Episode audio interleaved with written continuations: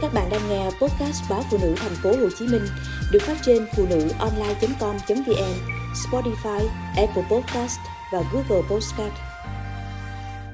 Ngày tự trường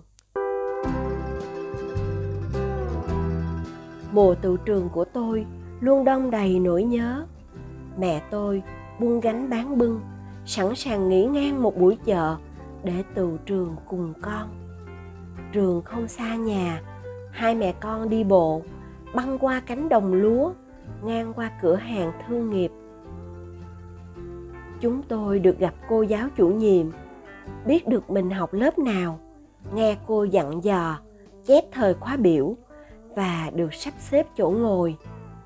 Ba năm đầu tiểu học, tôi đều được mẹ đưa đón.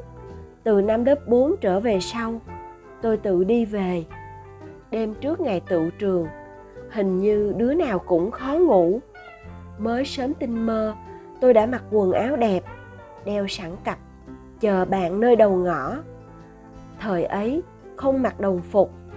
Đứa này nhìn đứa kia, ngầm xem ai mặc đồ đẹp hơn.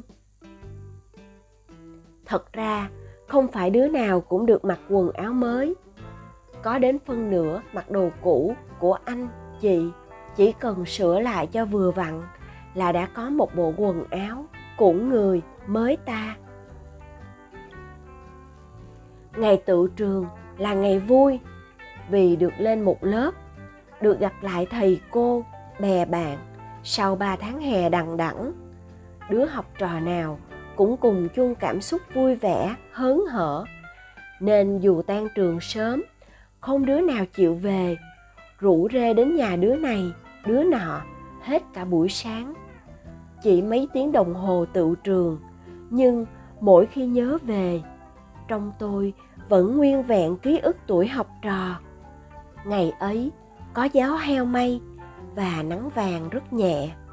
Ngôi trường được sửa soạn tinh tươm hơn, lũ học trò phỏng phao, lạ lẫm sau ba tháng vui đùa.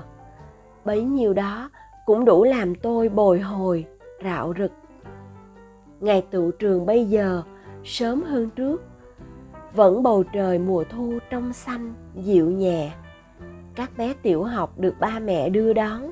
Những học sinh lớn hơn tự đạp xe theo từng tốt hớn hở, râm ran, suốt dọc đường.